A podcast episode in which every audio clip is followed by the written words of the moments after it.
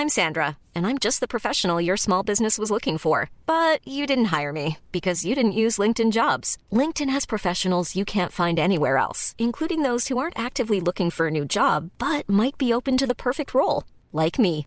In a given month, over 70% of LinkedIn users don't visit other leading job sites. So if you're not looking on LinkedIn, you'll miss out on great candidates like Sandra. Start hiring professionals like a professional. Post your free job on linkedin.com/people today.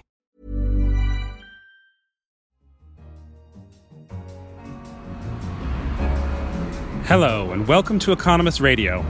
I'm Jon Fasman, bringing you a special edition of Tasting Menu, a piece from our Christmas double issue from my favorite part of New York City, Queens. Queens isn't New York's biggest borough, that's Brooklyn, nor its richest, Manhattan, of course. It doesn't have the tough and storied reputation of the Bronx or Staten Island's sense of apartness. In a sense, it is New York's least known, most overlooked, and least defined borough. But within its borders, it has the vibrancy of the entire world. If you bring a miniature of United Nations, it's Queens. I love it. Few places on earth can boast such religious, ethnic, linguistic, and cultural diversity. Perhaps in no other place does it work so well. Residents hail from more than 190 countries and speak about 160 languages.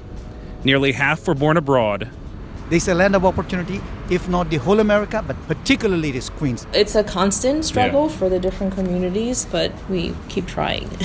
and food is always a big draw here. To wander the streets of Queens is to walk through what has always made America great.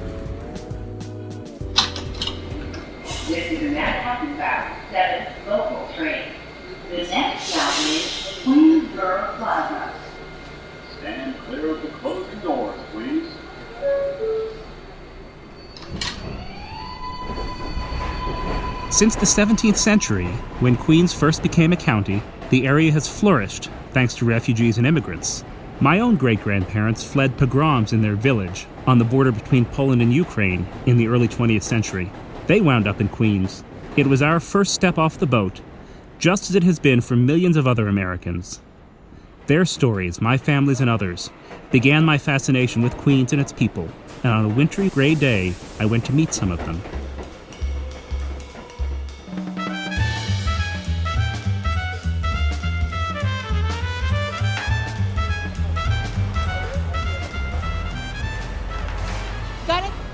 Okay. Thank you. This is my store. That's, That's your store. I'm doing a radio program at Queens. Do you want to talk about your store? Yeah, okay. Yeah? What's your name? Chunja Kim, And where do you come from originally? Korean. How long have you been here in Queens? Um, 37 years old. And tell me about your store. What do you sell? Uh, everything. First time is uh, Hallmark and card shop and gift shop. Nowadays, uh, change. This one's a people change. People is a lot of, you know, Spanish, a lot of the American people is living here. But nowadays, change people, the Indian, Pakistan, Bangladesh, everybody change. That's why, you know, this I change it. Store is uh, make a change. There's a business. And so you change with the neighborhood. Yeah, nowadays big difference. Do you like living in Queens? I love it. really.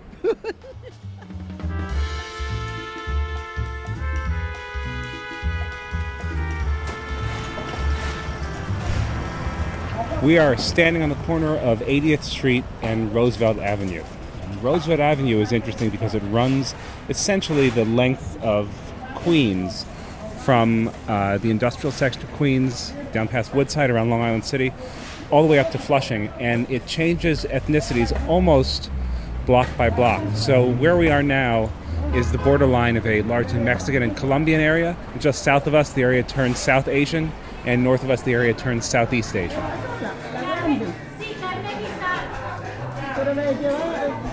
Tell me your name. Mario Flores. And tell me about your store. My is uh, international. I got the all Central America, Mexico, Colombia, Peru, Ecuador.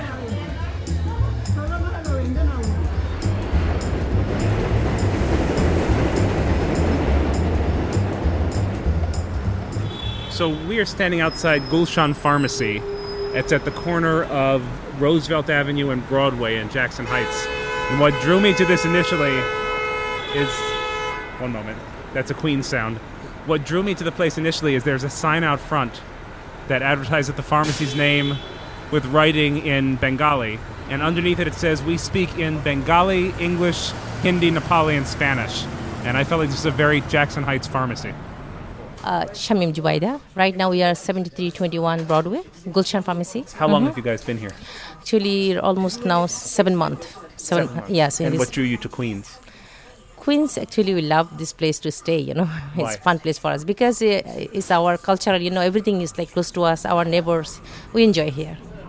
Of course, most people come to Queens for the same reason migrants move to any spot because some people they know or their family knows already live there. This is sandalwood. It's come from Mysore.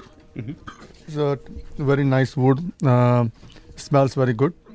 This is usually we use for prayers, and also we make a paste and apply on the skin. Shaswat Butala runs Butala Emporium. It's an encyclopedic store of Indian traditional goods. The aisles are stacked high with herbal remedies and books in English, Hindi, and Punjabi. We opened up in 1991, so we are here like for like around 27 years. I'm from Gujarat. And what made you choose to come to Queens? big Asian community on when we came here. It's very easy, convenient for outsider to settle down in Queens, especially nearby everything. You can have a subway. You don't need car. You don't need big houses. You know, small apartment. You can live it. You can. That's what's the major concern over here. And this street that we're on is mostly Indian shops now. Is it this way when you got here, or has it changed over time? When we came here, half was the American market. There's a big store like Rock Bottom over here. Then the Woolworth was here. So many couple of diners were here. I'm talking about 1995, 96. But later on, rent become very high over here. So mostly American business, they move from here to nearby locations. And Indian people came here. Mostly you will see clothing stores, jewelry stores, and those kind of stores. Do you like Queens? What do you think of it? Yes. What do you like about it? A lot of good people from different countries. They exchange their culture. I like that much. very And much. people get along. Oh yeah, obviously. A lot Yeah. of people come to our store. So many from different countries. That's why we exchange our culture. This exchange works both ways. Ashraf Al Hashan is a presenter for Rose TV, a Bangladeshi channel with a studio in Queens. If you bring a miniature of United Nations, here you have all the languages, beliefs, faiths, colors. It's Queens, and we are proud to be here. Particularly Bangladeshis are doing very good, and it's huge in Queens, and they are spreading. They come here, step here first. They do whatever jobs. They make something. They go to schools, try to you know develop themselves, enrich themselves with the information and the Western cultures that you know we first we get some shocks, but then we try to make it. There's a land of opportunity, if not the whole America, but definitely it's New York, particularly it is Queens, and we are doing really good with all of you. Almost everyone I spoke to enthused about their home borough and the lives it had let them build. But the United Nations of Queens posed its own challenge. I never wanted to go into politics, that's Ah. for sure. For most of Grace Meng has just been elected to her fourth term in Congress. Her district covers much of Queens. She told me about the challenges of representing a district so different to America um, as a whole. Um, it has a very diverse array of ideas, including political uh, viewpoints. So I have a lot of, we'll call them EDs or precincts, mm-hmm. right, that voted heavily for Donald Trump, and a lot who voted the other way.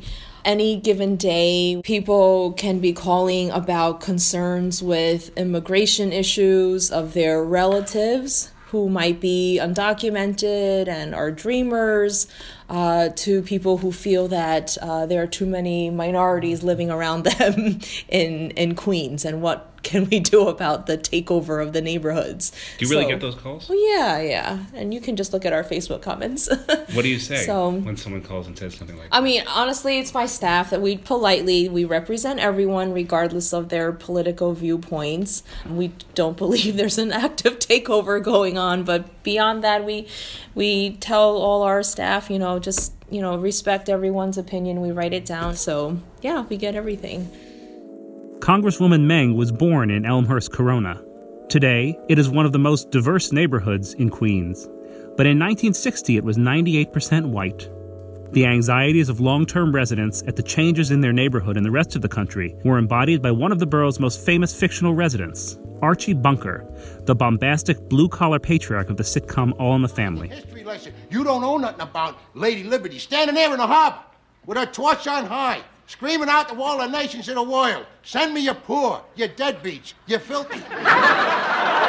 That's what makes America great, buddy. I mean, racial tension. I, I don't want to say it's it's you know in any serious um, shape or form locally, but but there is, and it's part of our responsibility to try to bring people together. I think even when I first ran for Congress, actually, I remember at one of my debates.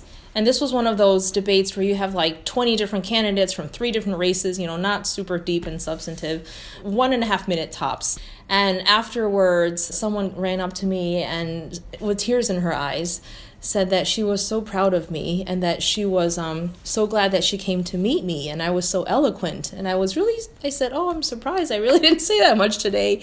And she said, I didn't know you spoke English. so this was in Glendale, wow. Ridgewood, Queens. Right. Um, so, you know, that is just one sort of funny example, but one example of how people view a lot of their neighbors like me and still think of them as foreigners, hmm. not truly American. You know, I'm not someone that people thought of as someone who would look like their congressperson, even in my head. I realized quickly, you know, your first inclination is let's talk about what we have in common with each other so you'll like me and you'll want to vote for me. But oftentimes I realize like our backgrounds might not have much in common. And so I quickly came to the conclusion that I was just going to tell my life story about how I was brought up, what my family's like, and then realize um, in, a, in a different way that people, even though they had different backgrounds from me, were able to find like common themes with our lives and try to build bridges like that. And that's it's a constant struggle yeah. for the different communities. Um, we have many differing viewpoints in the district, but we we keep trying. and food is always a big draw here. They might not know Queens, right. but they're like, we heard there are homemade dumplings there.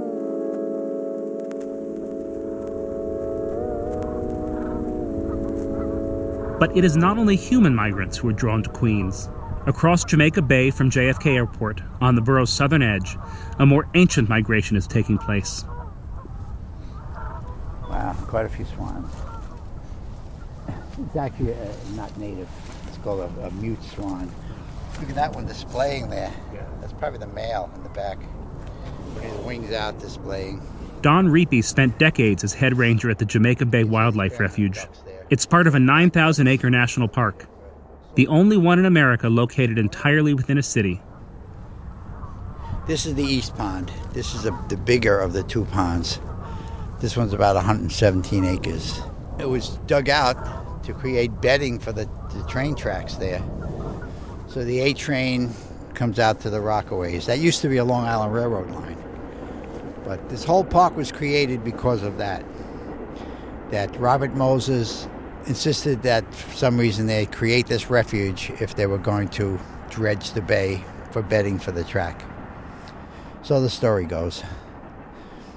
Once past the gatehouse, on raised paths through the tall grass, the sounds and smells of urban life vanish quickly. You'd be surprised at what we see here in New York City, and this is New York City. So, you know, we things like bald eagles, peregrine falcons, barn owls, ospreys. They're all here, you know.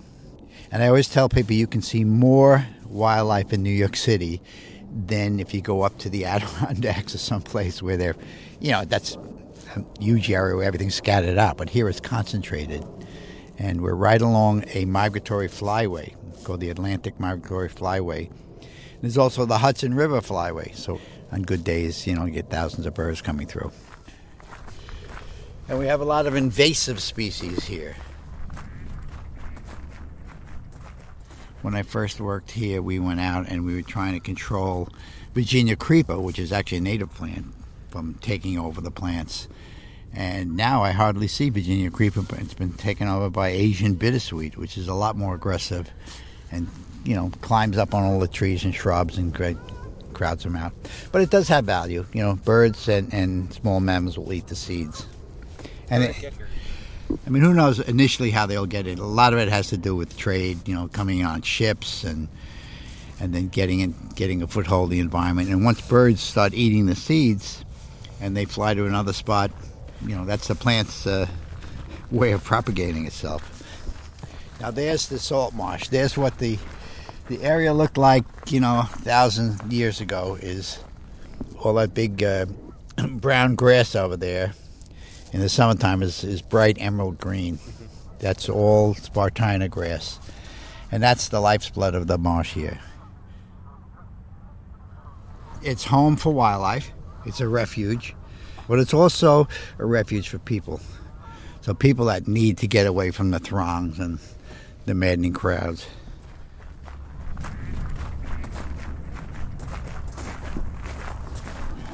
Ooh, oh, here comes Canada geese.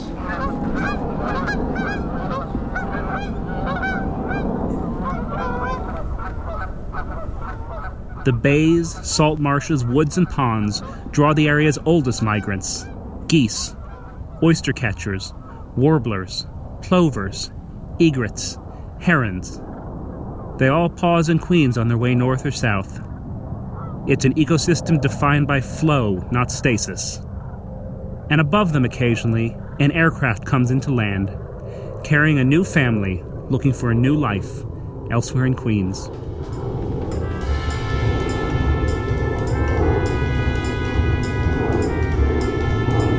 That's the end of this special edition of Tasting Menu. But our Christmas double issue is full of many other unexpected treasures, and you can find them all on newsstands and online at economist.com. I'm Jon Fasman, but I'll give the last word to Don Riepe, guardian of Jamaica Bay. From Queens, this is The Economist.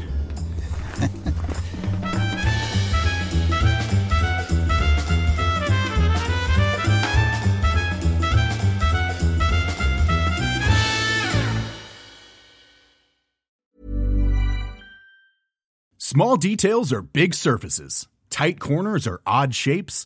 Flat, rounded, textured, or tall. Whatever your next project, there's a spray paint pattern that's just right.